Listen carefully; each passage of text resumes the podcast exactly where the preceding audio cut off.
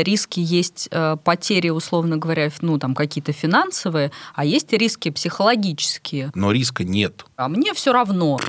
Барабанчик там крутится. Я и- же не буду переживать как риск, если я потеряю 100 рублей. А что переживать-то? Это очень страшно, ни в коем случае это не делай. Господи, что за бредятина? Вот здесь я не согласна с тобой. А чем ты рискуешь-то? Это не риск. Да, я с тобой согласна.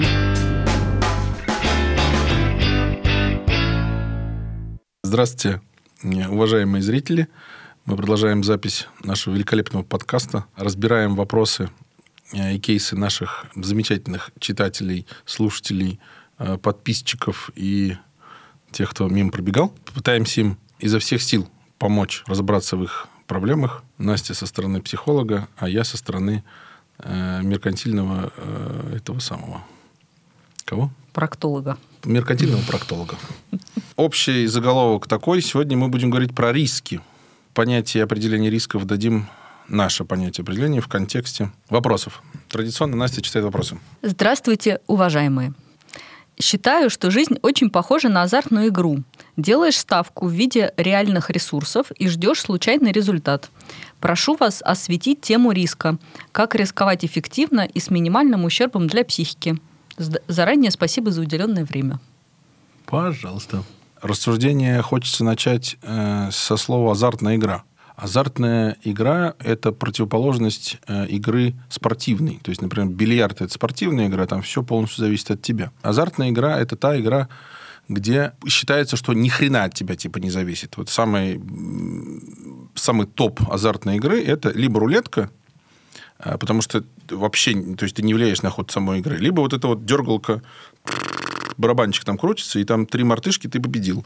И в этом смысле, э, мне кажется, жизнь не похожа на азартную игру.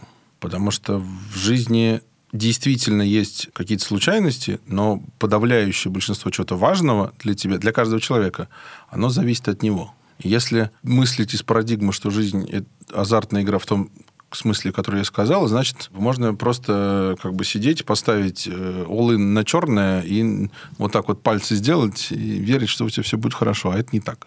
А я еще думаю про слово а, азартная игра. Ты сказал, что слово азарт, оно же, ну, то есть это сильное возбуждение. То есть это такое прям, когда я что-то прям очень сильно хочу, и действительно азарт ассоциируется больше с чем-то, ну, вот, не знаю, либо случайным, либо э, с тем, в чем ты не делаешь каких-то усилий. То есть вот эти азартные игры, это, то есть ты не прикладываешь никаких усилий и ждешь вот этого вот какого-то волшебного результата. При этом мне кажется, что в спортивных играх азарт есть, но э, места ему гораздо меньше, чем э, в тех же самых азартных играх. Там просто э, он по-другому называется, что если ты, грубо говоря, азартно играешь в футбол, сам как участник игры, то это ну, какое-то такое воодушевление, что сейчас мы им там гол забьем, тыры-пыры. То есть слово вроде тоже, а значение немножко другое. То есть это там, где есть сильное желание победить, но при этом абсолютно очевидно, что азарт уменьшается э, по мере того, как ты проигрываешь. И там, и там. То есть его становится ну, меньше, вот этого возбуждения меньше. И если в спортивной игре тебе нужно прикладывать усилия как раз, когда этого азарта нету, то в азартной игре, э, то есть ты этот азарт подогреваешь просто надеждой на случайность, вот как раз как в этом кейсе описано, что вот как бы ставку какую делаешь, думаешь, а вдруг что-то произойдет. А в спортивной игре ты на это особо не надеешься, на «а вдруг. В спортивной игре очевидно, Очевидно, что, очевидно, не так. что так не получится. Надо работать. Поэтому мысль первая, уважаемым коллегам, придется работать. Такая новая, Новая, не- неожиданная мысль, придется работать. азартная такая мысль. Да. Утверждение, что жизнь похожа на азартную игру, ложное. Тем не менее, можно разобрать и дальше. Э, Делаешь ставку в виде реальных ресурсов и ждешь случайный результат. Некоторые аналогии со словом ставка, она действительно ну, похожа, что есть. Делая ставку, ты делаешь некоторый выбор. Я, типа, ставлю на черное. Я, как большой специалист игры в рулетку, там э, я узнал, что можно ставить, оказывается, например, не просто на черное и белое, можно ставить на дюжину, можно ставить на что-то на 6. Ну, ты, там даже тактики есть разные. И вроде как ты типа и делаешь выбор. мало того, что ты выбираешь тактику, и в рамках своей тактики ты выбираешь, куда ты свои фишечки ставишь. Мне кажется, что в начале любого дела, когда очень много неопределенности, ты действительно делаешь случайные ставки. То есть ты выбираешь какие-то гипотезы, на них э, ставишь, их проверяешь, и с течением времени у тебя появляется какая-то более-менее продуманная, понятная модель, предсказуемая, по которой ты можешь действовать и получать более предсказуемые результаты. Но когда ты делаешь что-то новое, это действительно ну... Я то хотел дополнить, что когда ты вначале, э, ты не делаешь гипотезы, ты такой, а, во, Ми, э, Мишка, мой одноклассник, поступает э, на музыкальный. Ну, и я с ним пойду. То есть, это не гипотеза. Это называется какая-то... Или там, мамка сказала, врачом быть хорошо. Или у меня недалеко от дома пединститут. Это не гипотеза. Гипотеза – это что-то такое, так, я хочу вот это, проверяю так, делаю так. Это что-то очень больно... Осознанное. Осознанное, mm. да. Вначале ты как раз пальцем в небо. Тырк, тырк, тырк, и у тебя появляется первый вообще хоть какой-нибудь опыт. Умение изыскать проработать и реализовать э, гипотезу, ну, реализовать эксперимент по подтверждению или опровержению мысли, вообще-то это очень сложно как раз есть, когда люди научаются этому делать, это нужно делать системно, очень, еще раз, специально люди учатся это делать. Это очень непросто.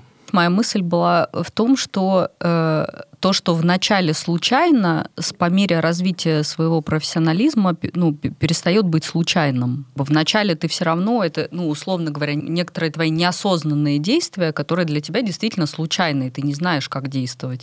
А потом ты набираешься опыта, и ты уже понимаешь, ага, в этой ситуации вот так действовать, а в этой вот так, а в этой вот так. То есть оно перестает быть э, риском и перестает быть случайностью. У тебя появляется возможность действовать не случайно если ты в состоянии проанализировать предыдущий опыт. Это действительно да, так. Да. С точки зрения математики, риск – это просто вероятность. И в русском языке риском обычно называют негативный расклад. Там, например, мы с тобой сидим на даче, пьем чай на веранде. Я говорю, пойдет дождь. Ты говоришь, не пойдет дождь. И вот вне зависимости, пойдет дождь или не пойдет дождь, вероятность или невероятность этого события есть. Но риска нет. Потому что нам похуй. Мы не... А пойдет он, мы ничего не потеряли не пойдет, мы, тоже, мы там ничего не приобрели. Риска нету. Поэтому называть риском просто разные варианты развития событий не совсем правильно. А я такое слышу, что периодически, ой, у меня тут риски. А чем ты рискуешь-то? Не, ну, может же не получиться так, как я хочу. Ну, конечно, может, но это не риск. И вот здесь я не согласна с тобой, потому что риски есть э, потери, условно говоря, ну, там какие-то финансовые, а есть риски психологические. И я как раз могу про них думать, что у меня есть риск там, потери репутации, у меня есть риск э, потери какого-нибудь там самоощущения. Вот. И я это тоже могу презентовать как некоторый риск, что для меня это важно, это моя какая-то потребность свою, эту репутацию, лицо сохранить. А тут у меня есть риск э, эту репутацию потерять. А репутация, по моему разумению, не является психологическим э, как, риском. Репутация в некотором смысле это актив. И если ты свою репутацию действительно потерял, это риск фактический. Я ничего не говорю против этого. Перед пацанами в грязь лицом упасть – это риск. Конечно, так, я с этим ни в коем случае не спорю. А вот риск от того, что ты запереживал от того, что не случилось идеально, это не риск. Это ты, как сказать, сам себя накручиваешь. Что, вот я про это и говорю. Mm. Что если ты просто примешь то, что бывает на свете ситуация, когда происходит не так, как ты хотел в идеальном случае, и тогда ты, условно говоря, к этому, ну, просто психологически готов, и как раз-таки, первое, риска здесь нет, а второе, нету и психологического риска, если ты допустишь эту возможность. Но тогда получается еще более прикольно, потому что если э, мы работаем с восприятием и убираем психологический э, риск, да, точно так же можно убрать переживание риска там, потери денег. Ну что я такое, а мне все равно, как бы, если я потеряю эти деньги, то мне вообще как бы не страшно. И тогда это тоже перестает быть риском. То есть вообще-то риск это чисто психологическое явление. Нет. Но даже если потерял я репутацию, да и хер с ним, потерял я деньги, ну и фиг с ним. Я это не Нет. ощущаю как э, риск. То, что ты не ощущаешь, не значит, что нет потери. Риск это фактическая потеря. Было у тебя э, миллион рублей – ты пошла играть в казино опять то же самое. Поставила миллион рублей на красное. Что можно сказать про эту ситуацию? Первое. Если ты поставила миллион рублей на красное, То есть на, вообще-то в целом ты находишься в некотором состоянии таком, что ты в состоянии это сделать. То есть ты можешь это сделать. То есть фактически под действием ты этот риск принимаешь. Психологически ты готов. А дальше два варианта. Ты выиграла, ты проиграла. Если ты проиграла, то помимо того, что ты расстроилась, у тебя фактически была покупательская способность на миллион рублей, а теперь ее не стало. Это факт. Потеря на лицо, минус денег на счету. То, что эта потеря тебе психологически не давит, и ты была готова ее потерять, раз ты это сделала, mm. окей. Mm. Но факт такой, факт на лицо, потеря есть, риск есть. Но ты говоришь, я этот риск готова принять. Mm. Ты такая, я же знаю, как устроено казино. Я же здесь не упал. Да. Ставлю мульон. Типа, либо два, либо ноль. Mm. Окей.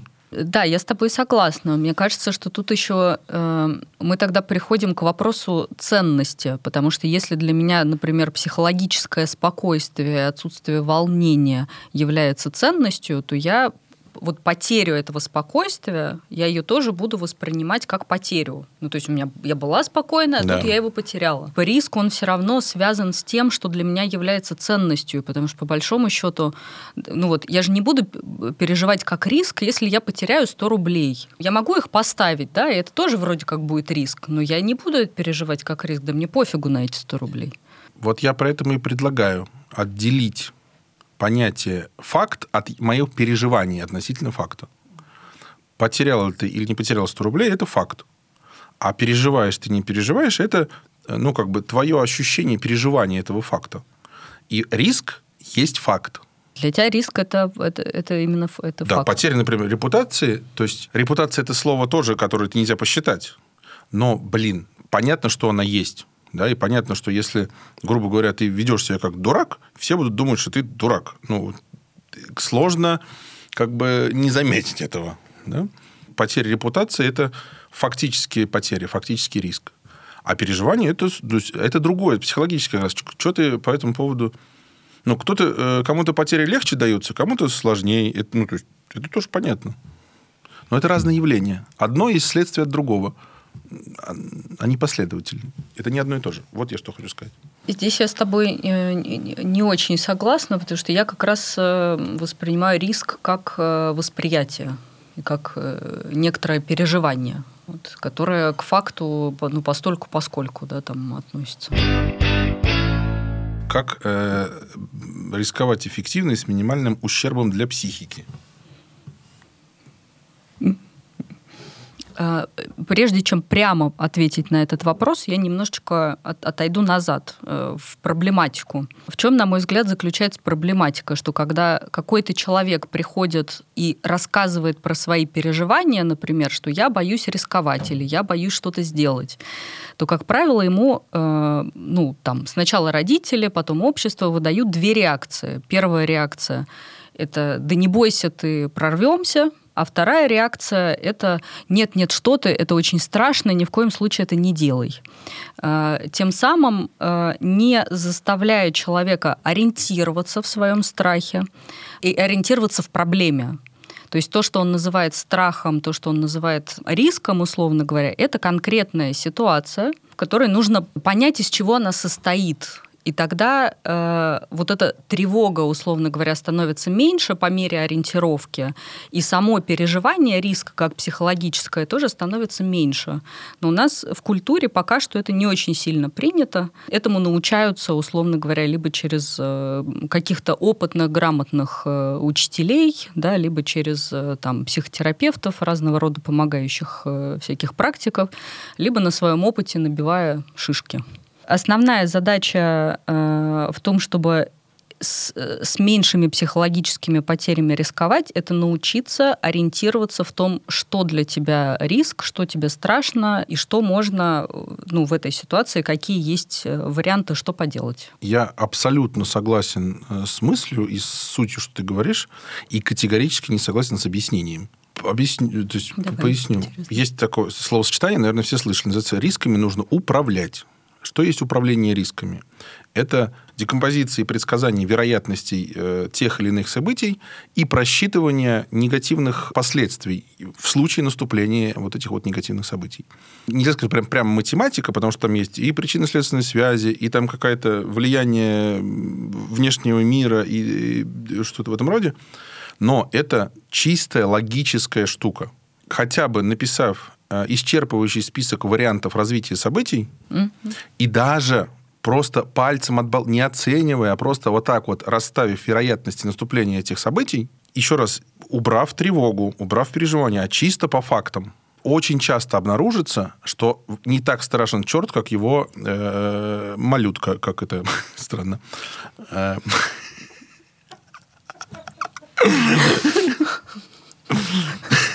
это маменька шутила в детстве, так я запомнил по сути, то, что я предлагаю сделать, это ровно то, что ты говоришь, сориентироваться, разобраться в да. ситуации.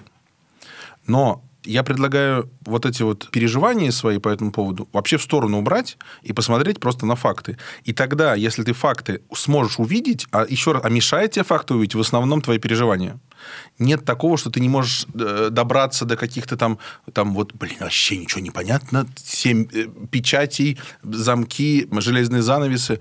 Вся информация доступна. Все, все можно примерно, ну, как бы догадаться. Еще раз говорю, ты не, точно никогда не узнаешь вероятность наступления, но порядок цифр ты можешь добыть. И это исключительно э, умственная деятельность. И проделав всю эту работу, а что переживать-то? То есть, а что, понятно, вот и в негативном ты э, ну, там, посмотрел вот такие ветки развития событий. Ты все прикинул хер к носу, и тебе говоришь, что нет повода для переживаний. Почему? Да все понятно, что переживать-то? Мне все ясно.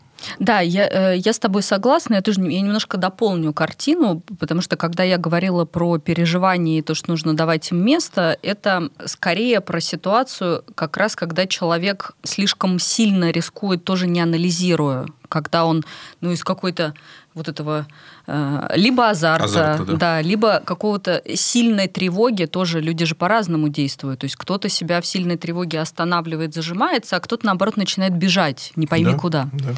И поэтому тогда в зависимости, что если ты сохраняешь чувствительность, а чувствительность не есть захваченность переживаниями, это значит, что я могу сказать, ага, я в тревоге, выдохнуть, замедлиться, условно говоря. И как раз действительно самое эффективное действие для устранения тревоги – это ориентировка, потому что тревога для этого и предназначена, чтобы я остановился и начал смотреть по сторонам, вот в животном мире, да, что происходит, откуда шумы, да, где я что вижу. По стор... И когда я уже определился с тем, где опасность, это либо превращается в конкретный страх, я боюсь вот этого кабана напротив, и я от него бегу, условно говоря. Вот. Либо я понимаю, что никакой опасности нет, и я спокойно иду вперед, ну или там взял с собой топорик на всякий случай, вдруг кто-то там про... мимо заяц пробежит. Поэтому да. Слова подобраны очень интересные. Как рисковать типа эффективно? Мне очень нравится пример покера. Большинство людей, то, что называется, не умеет играть. То есть, э, не кидать карты, э, а принцип устройства покера. Я коротко расскажу, потому что, мне кажется, это очень наглядный пример того, как немножко магическая, странная штука на самом деле достаточно простая. Единственный правильный покер э, на свете – это техасский холдом. Это когда на столе до пяти карт, ну, в итоге пять карт, и у нас две на руках закрытые. Большую часть комбинации мы, во-первых, она общая, мы, во-вторых, мы ее все видим. И у нас только вот эти две карты. Это позволяет... То есть, э, почему интересная игра? Потому что ситуация позволяет быть просчитана, да, но при этом у тебя есть маневры. И блеф существует, и э, тактика ведения торгов существует. То есть есть всякие, э, как сказать, хитрости в некотором смысле. Да? Она сбалансирована, еще раз говорю. Есть и часть понятная, есть и часть с хитростями. Общий принцип игры в покер такой. Когда ты ставишь ставку, да, в любой момент времени, в любой момент времени, это очень важно, а вероятность моей победы, она математически может быть просчитана.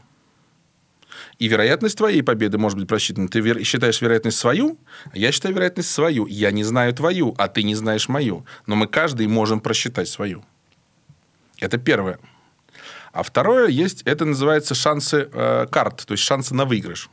Если у меня, ну, грубо говоря, на столе три туза, и у меня туз, у меня каре тузов – вероятность моей выигрыша 100%. У тебя не может быть ничего. Mm-hmm. Ну, понятно, да? Да, понятно. Если у меня точно туз есть, а вот если у меня туза нет, там дальше хрен его знает, надо считать, ну, то есть сложнее считать. Это первая часть. А есть вторая часть, это называется шансы банка. Понятное дело, подавляющее большинство розыгрышей ни у кого нет наца. Наца – это когда у меня стопроцентный выигрыш, я точно об этом знаю. Наца бывает, ну, очень-очень редко. Поэтому у меня всегда вероятность какая-то, не сто процентов. Мою э, вероятность на выигрыш мне нужно сравнивать с шансами банка. Что это значит? Что если в банке стоит 100 рублей, ты э, кладешь сверху 100 рублей. В банке становится 200 рублей. И мне теперь, чтобы претендовать на банк в 200 рублей, мне нужно доложить 100 рублей. Ну, то есть банк в два раза больше, чем мои деньги. Шансы банка низкие. Мне нужно очень много положить, чтобы претендовать на очень мало. И противная ситуация. Если в банке стоит тысяча, а ты делаешь рейс на 10 рублей, мне, чтобы получить 1010, мне нужно только десятку добавить. Понятно. Шансы банка очень высокие. Ты, как нападающий, сделал глупость. Поэтому, если посмотрите телевизор, всегда рейс с каждым, э, с каждым ходом всегда становится больше и больше и больше. Чтобы шансы банка у меня все время меня это самое выбивали из равновесия. Так вот, моя задача сравнить шанс на выигрыш с шансами банка. И это математическая штука. Ну, в общем, если и смысл докладывать есть на моих картах, надо докладывать. Если смысла докладывать нет на моих картах, не надо докладывать, и все. А дальше включаются эмоции как раз. Ой, блин, так, сейчас я, тут у меня Вдруг азарт. что? А вдруг что? Верю, сейчас вот моя раздача, там баба моргнула, тут тыры-пыры, мой, моя любимая комбинация, я...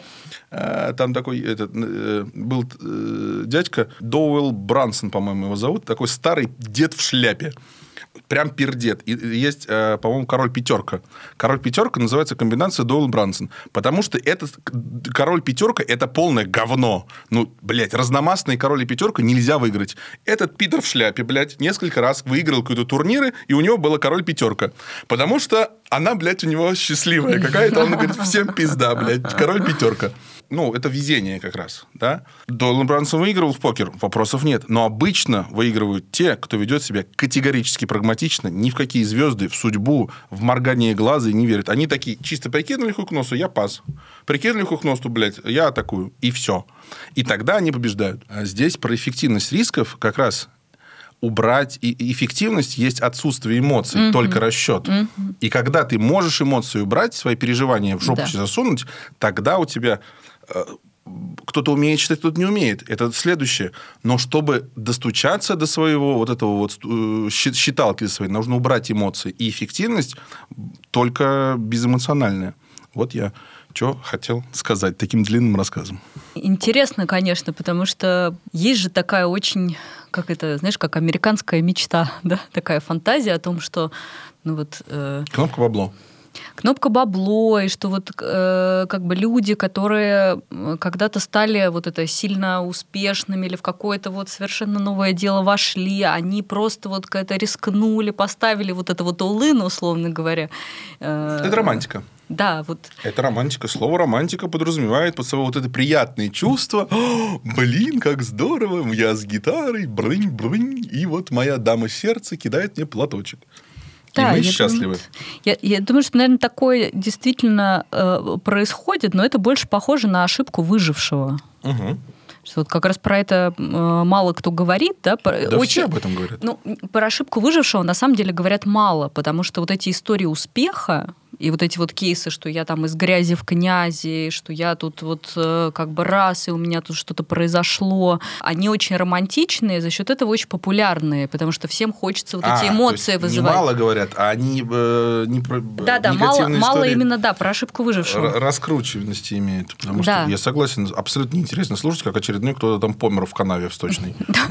Ну, рядовая э, ситуация. То как раз слушать истории поражений и анализировать, как бы, почему именно эти поражения произошли. Потому что здесь же... ну, Ну, истории поражений тут, как сказать, э, истории, Никто пишут не- побе- истории пишут победители. Некуда тебе посмотреть. если нету романтики, то как бы вот нет романтики, нету эмоций, то и нету энергии на то, чтобы во что-то ввязываться. А бы. я не говорю, что... Нет, смотри. Я не говорю, что ее не должно быть. Я говорю, что в те моменты, когда у тебя на горизонте маячит слово «риск», тебе нужно в, в этот момент романтику убрать, посчитать и принять решение, что ты делаешь.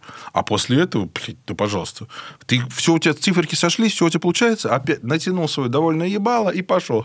Сейчас вы та та та та та та Просто э, надо разделять это. Здравствуйте. Э, есть идея бизнеса кофе плюс подарки. Ношусь с ней уже второй год. Пишу концепт за концептом на сотни страниц, но так и не могу уйти на уровень конкретики. Какой ассортимент, смета на старт, источник денег? Как сдвинуться с этой мертвой точки обмусоливания идеи? Может, все-таки стоит взять франшизу, не рисковать и не париться с докруткой своей идеи? Ну, сейчас будет рубрика неприятности э, для наших э, уважаемых коллег. Это называется розовые единороги. То есть э, придумал какую-то прикольную штуку, которая звучит как кофе плюс подарки. О, блин, классно придумал. И начинаешь со своей идеей, как курица с яйцом бегать. А до конкретики не доходит по одной простой причине. Рынка сбыта ты найти не можешь. Целевую аудиторию ты найти не можешь. Экономика у тебя не сходится. А, там, не знаю, ну, все, что тебе еще надо. Вот три пункта. Поэтому, конечно, до конкретики не доходит. Как может дойти, если ее нет? Мне не очень понятно, э, в чем как бы в чем проблема уйти на этот уровень э, конкретики? То есть если у человека есть некоторая усидчивость и навык писать по, по сотне страниц, это значит, что в целом что-то он, ну, как бы, вот это как раз усидчивость у него есть. То есть, а в чем сложность? То есть у него не хватает опыта, либо у него тоже какое-то переживание есть. Э, ну, мне не хватает э, Слушай, информации. мне кажется, э, сотни страниц здесь сказано э, для красного словца.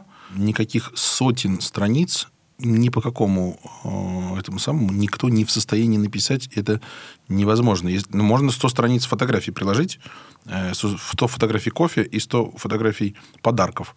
И тогда это будет 100 страниц. А писать там нечего. Это сказано у тебя я взял слово поддержка, когда я прихожу, такой, ой, блин, что-то я...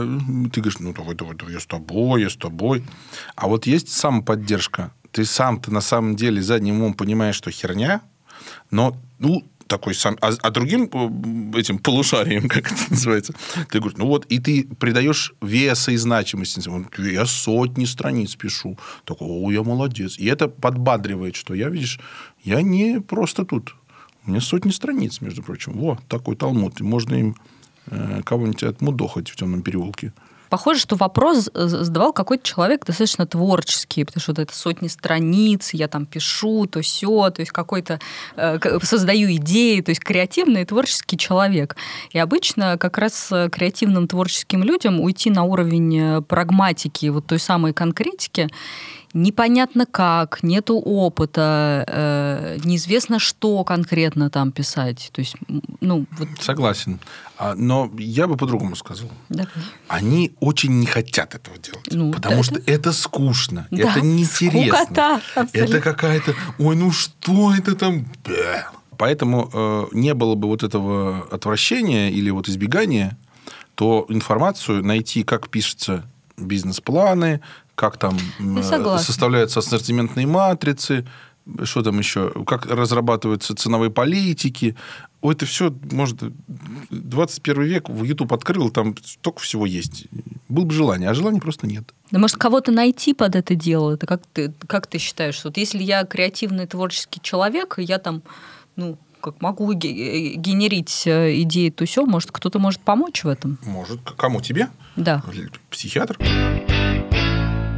Действительно э, партнерство, состоящее из один человек прагматично все там тыры-пыры считает, занимается делом, а второй такой вот э, креативный, оно может существовать но только при определенных обстоятельствах. Этот продукт должен действительно быть настолько хорош, что этот считающий поверит в тебя и будет сидеть и за, выполнять за тебя всю, извини за выражение, работу. Грязную. Да не грязную работу, потому что придумать идею может любой дурак. Нет проблем с идеями. Вот стартапчики, IT-стартапчики. Там же их столько. И не только IT, и просто. Там мы вот это, мы вот, смотришь, господи, что за бредятина. Сидят э, люди на деньгах, вот инвесторы. У инвесторов проблема. Кому дать денег, ну, только не просто дать, а так, что вернулось. А вернется, может, там, если... Ну, то есть, есть что-то нормальная идея, правда хорошая, и люди ее готовы реализовывать. Так они и сидят грустные вот так. Никого нету. Все какую-то херню придумали. Вот им понравилось. Хороших идей на самом деле нет. Хороших идей очень мало. Я предлагаю э, всем такую стратегию, что, еще раз, мы живем в 21 веке, сейчас все идеи очень доступны на поверхности. Дефицита э, идей как таковых нету. Еще раз говорю, а хороших идей очень-очень-очень мало. Э, какая-то революция и инновация случается там, условно, не каждый год, будем так говорить. Поэтому рубрика «Что делать?»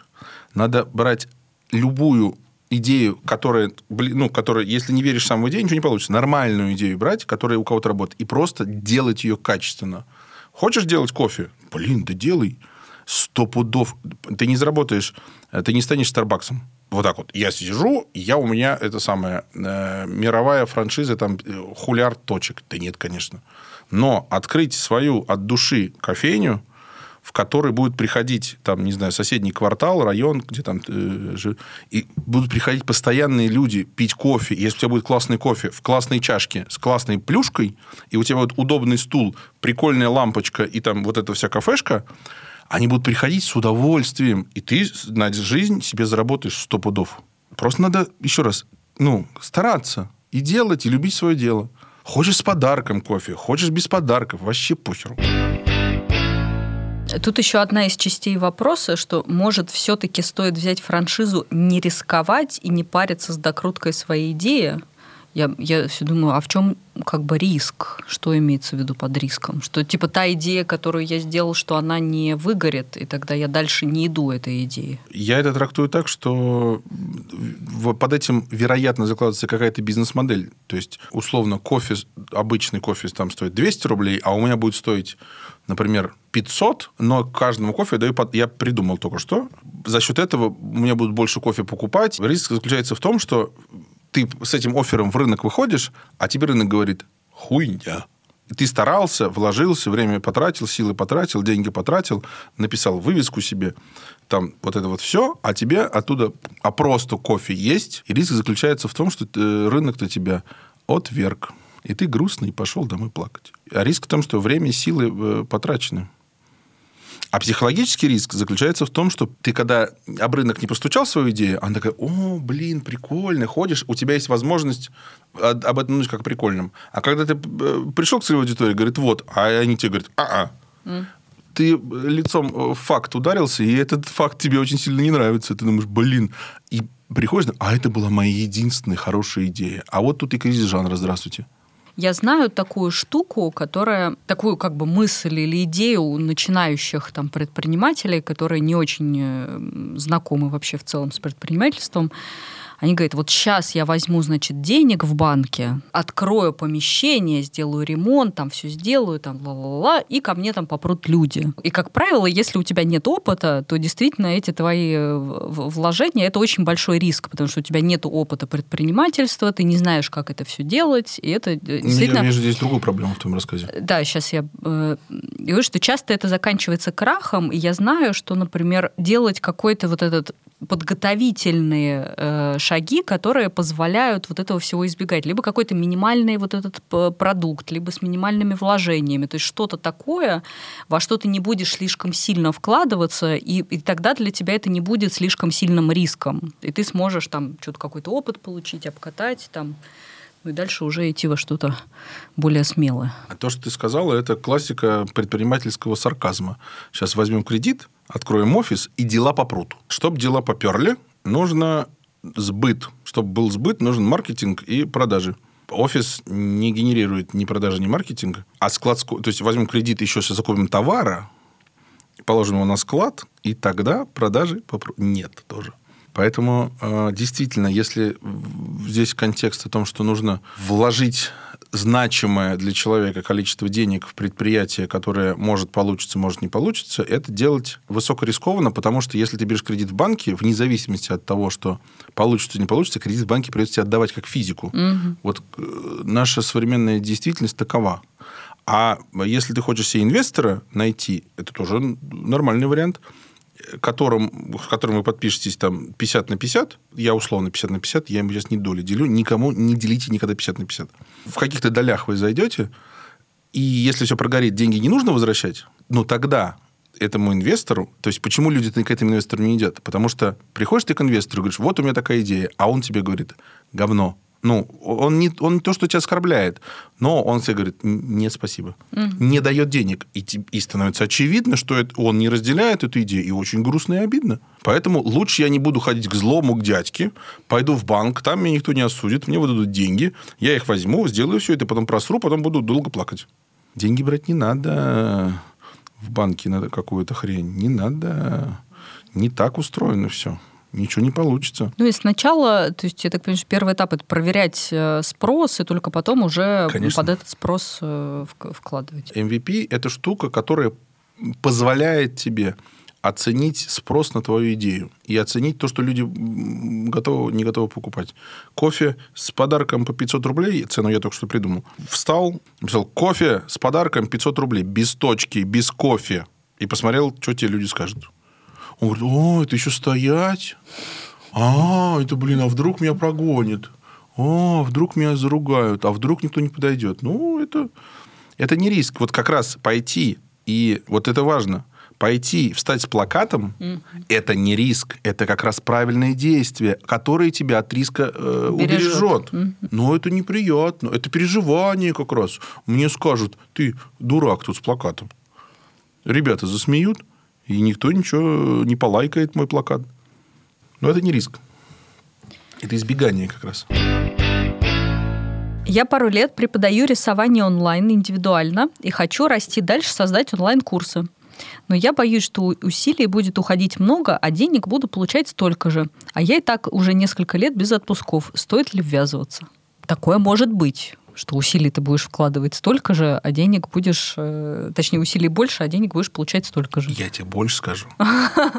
И усилий будешь вкладывать больше, а денег будешь получать меньше.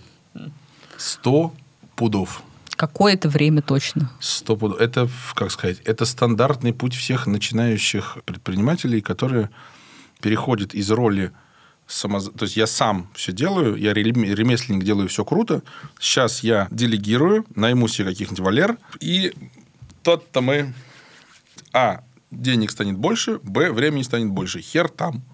Валерам надо платить зарплату, эффективность их труда будет категорически ниже, чем у начинающего предпринимателя. Они будут все проебывать и просирать, потому что нанимать их никто не умеет. С первого раза ты никто не умеет нанимать. Это в школе это не учили. Сил на них будет уходить еще больше, потому что нервотрепка – это люди, которые пришли в грязных сапогах и натоптали в твоем прекрасном э, розовом мире, как мы все классно делали, а они вот немытые вот эти вот замухрышки. Блин, ты великий мотиватор. Я ни в коем случае не говорю этого ничего не делать. Я просто говорю, что вот так будет, и надо быть к этому готовым. Э, стресс – это когда ты не ожидал, что это произойдет. А если ты такой, сейчас мне пиздец. Такой, все там были. Еще раз, нет, может, есть какие-то единичные случаи, которые как-то ухитрились мимо этого проскочить, какие-то там были обстоятельства, они там шибко умные, или там кто-то их за ручку вел, или там хрен пойми, что еще. Мысль заключается в том, что все, кто сейчас себя чувствует окей, я тут весь из себя предприниматель, у меня там деньги, люди, заводы, пароходы, все проходили в какой-то момент через это, за каким-то там небольшим исключением. И это нормально. Стоит ли ввязываться? И мой ответ, конечно, стоит. Конечно, стоит бесспорно. Оно того стоит. Это самое интересное и самое лучшее, что может быть. Предпринимательская деятельность, она категорически интереснее, чем ремесленничество, потому что э, шире диапазон того, что тебе нужно знать и уметь, он категорически шире. А значит, у тебя, чем твой э, на, ну, комплект навыков, умений и скиллов больше, тем тебе просто легче живется. Ты в любой жизненной ситуации знаешь, что делать. И предпринимательство – это самый лучший путь к этому. Ну, я так слышу еще, что в этом вопросе э, одна из э, ну, сильных мотиваций это деньги, а зарабатывать э, больше денег, торгуя своим временем, это ну, категорически сложнее, потому что время ограничено. Да. Вот, и конкуренция тоже ну, достаточно там, высокая на, на рынке. То есть, если репетиторы берут там полторы тысячи рублей в час, то там десятку брать это ну, Сложно. С сложно. Это тоже, это тоже как бы э, отдельная задача, которая тоже требует э, погружения в тему предпринимательских навыков и развития других навыков, которые тебе это позволят. То есть можно, в принципе, уйти и, и в эту тему, а не в онлайн-школу. Но мне кажется, онлайн-школа это интереснее.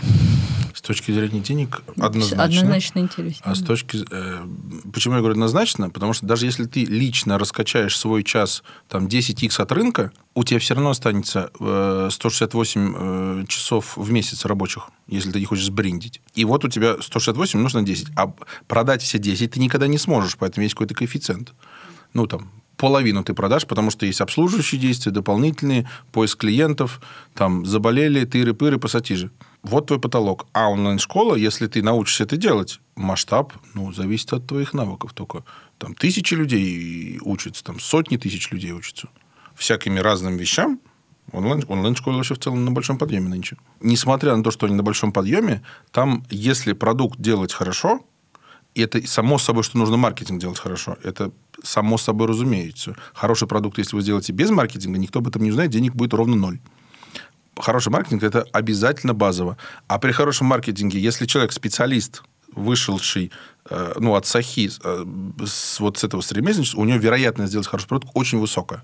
И он за счет вот этого будет конкурировать с теми, кто делает маркетинг, умеет делать эти, да, трафик въебем, давай. А там на выходе говно.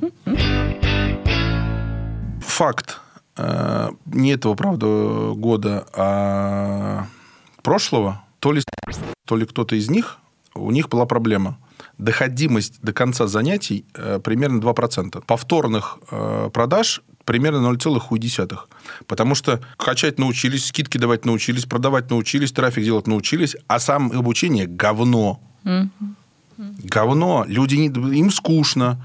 Там неинтересный лектор, плохие домашки, там что еще, э, ну, группа не организована. И люди просто до конца не досиживаются, естественно, не получают того, зачем они пришли. И, конечно, они не повторно приходить. Понятное дело. Они все весь рынок вычислили по одному э, заходу, и что, все, сиди, кукуй. Я еще думаю про э, усилий столько же. Я создавала свой, свои онлайн-продукты. Я как э, матерый инфобизер. Да, да, да, да что у меня есть э, четкое сейчас понимание, что действительно в начале ты очень много сил тратишь на создание продукта, на освоение навыков, но потом у тебя этот продукт уже есть, потом у тебя уже появились навыки продавать, потом у тебя к этому появляется сарафанное радио людей, которые довольны твоим продуктом, если ты его сделал хорошо, и они тебя сами и так рекомендуют. То есть у меня э, даже, условно говоря, не запуская рекламу, то есть если я не тратилась на это и не делала какую-то суперорганизацию и не хотела развиваться, у меня базово было ну, там, больше денег с продажи курса, чем, там, условно говоря, с моей работы, ну, практически пассивно практически не полностью пассивно, да, но сильно э, меньше сил у меня на это уходило. Но вначале я действительно очень много на это потратила. Это нужно понимать, что вначале действительно это какая-то базовая работа, которую нужно проделать, а потом она будет работать на тебя. Сначала на зачетку, потом зачетка на тебя.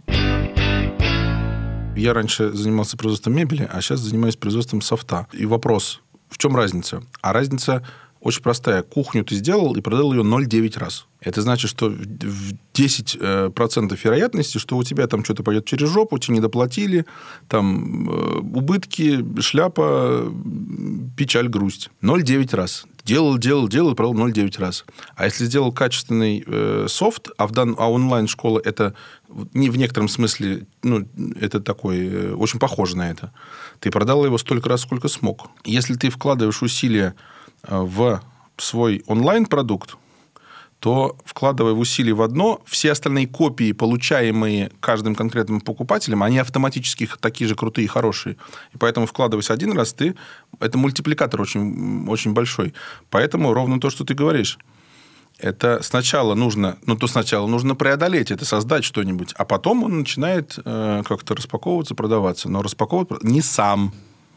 Надо тоже прикладывать усилия. Мне тоже было очень лениво и сложно создавать продукт, пока ты не понимаешь, купят его, не купят. Вот это вот все, это действительно э, взять на это энергию очень сложно. Поэтому я сначала, значит, продала, и сказала, приходите. А потом, ну, то есть я какую-то часть сделала, какую-то часть я сделала, я старалась. Потом я поняла, что силы у меня кончаются, сейчас я буду брыкаться, саботировать и все трендец.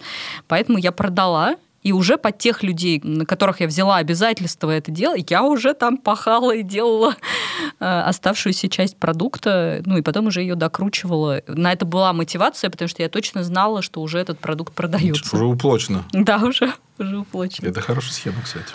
То есть действительно мотивировать себя впахивать э, без э, обратной связи, без отдачи бесконечно невозможно. И нужно это понимать, что как-то себя ну, э... Так, а это то, что ты говоришь, опять же, можно вернуться. Это же есть MVP.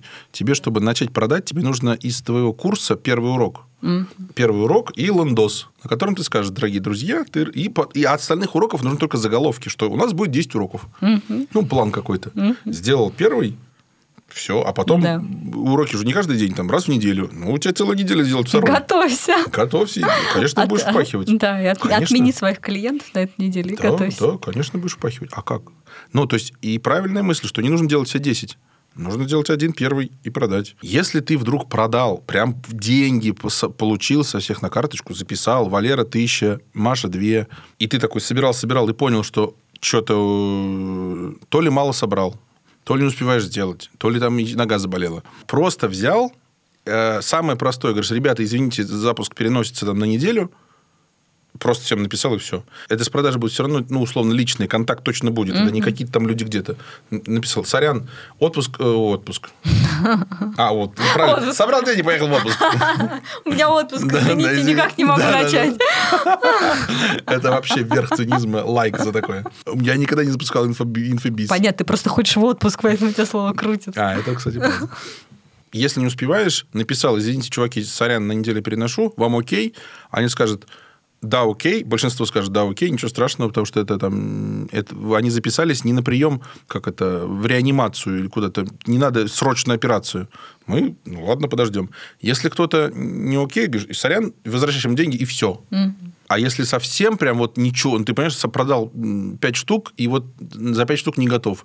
Просто говорит, простите, пожалуйста, нихуя не выходит, вот, деньги вернул, и все. Они сказали, ну, жаль. Примерно mm-hmm. так. Ну да. Такие, блин. А мы хотели. А мы хотели. То есть никто не скажет, что ты какой-то конченый, э, потому что им вернул деньги. Риска, опять, во, риска ноль. Ноль риска, ничем не рискуешь. Но не воруй просто деньги, и все. Да. Ну, и риска ноль. Ну да, и обычно, когда как раз делают первые потоки, за них же берут меньше денег и предупреждают, что это первые потоки, поэтому ожидание от тех людей, которые приходят, что там не будет ничего прям с, сверх такого, что это первый поток, который обкатывается, там могут быть ошибки какие-то. Не согласен с этим. Ну... Это Соломку себе представил первый поток. Ну, первый. Да, да, да, соломку. А, ну, а мне кажется, что важно эту соломку подстилать. Тогда на второй цены подними. Ну, да. А, все. Да. Нет, в этом случае ладно. Да. Я просто... У нас первый, ой, тут еще второй не готовый, третий, и все еще у нас не идеальная жизнь. Ой, нет, не знаю, нет, я нет. боюсь брать три тысячи. Нет, первый как раз, чтобы перестать переживать. Просто очень распространенная штука, я много с кем общалась потом на эту тему, что ой, у меня ничего не продастся само по себе какая-то мысль, которая тебя блокирует по всем фронтам, и ты перестаешь что-то делать. Поэтому тебе нужно продать хоть за сколько-нибудь, вот. Э, самому успокоиться, сказать, у меня первый поток, да, я могу косячить, и у людей тоже не будет шибко много ожиданий. А дальше уже, о, ну, продается же, я же продал, провел, все нормально, пошли дальше. На этом все, пока. До свидания.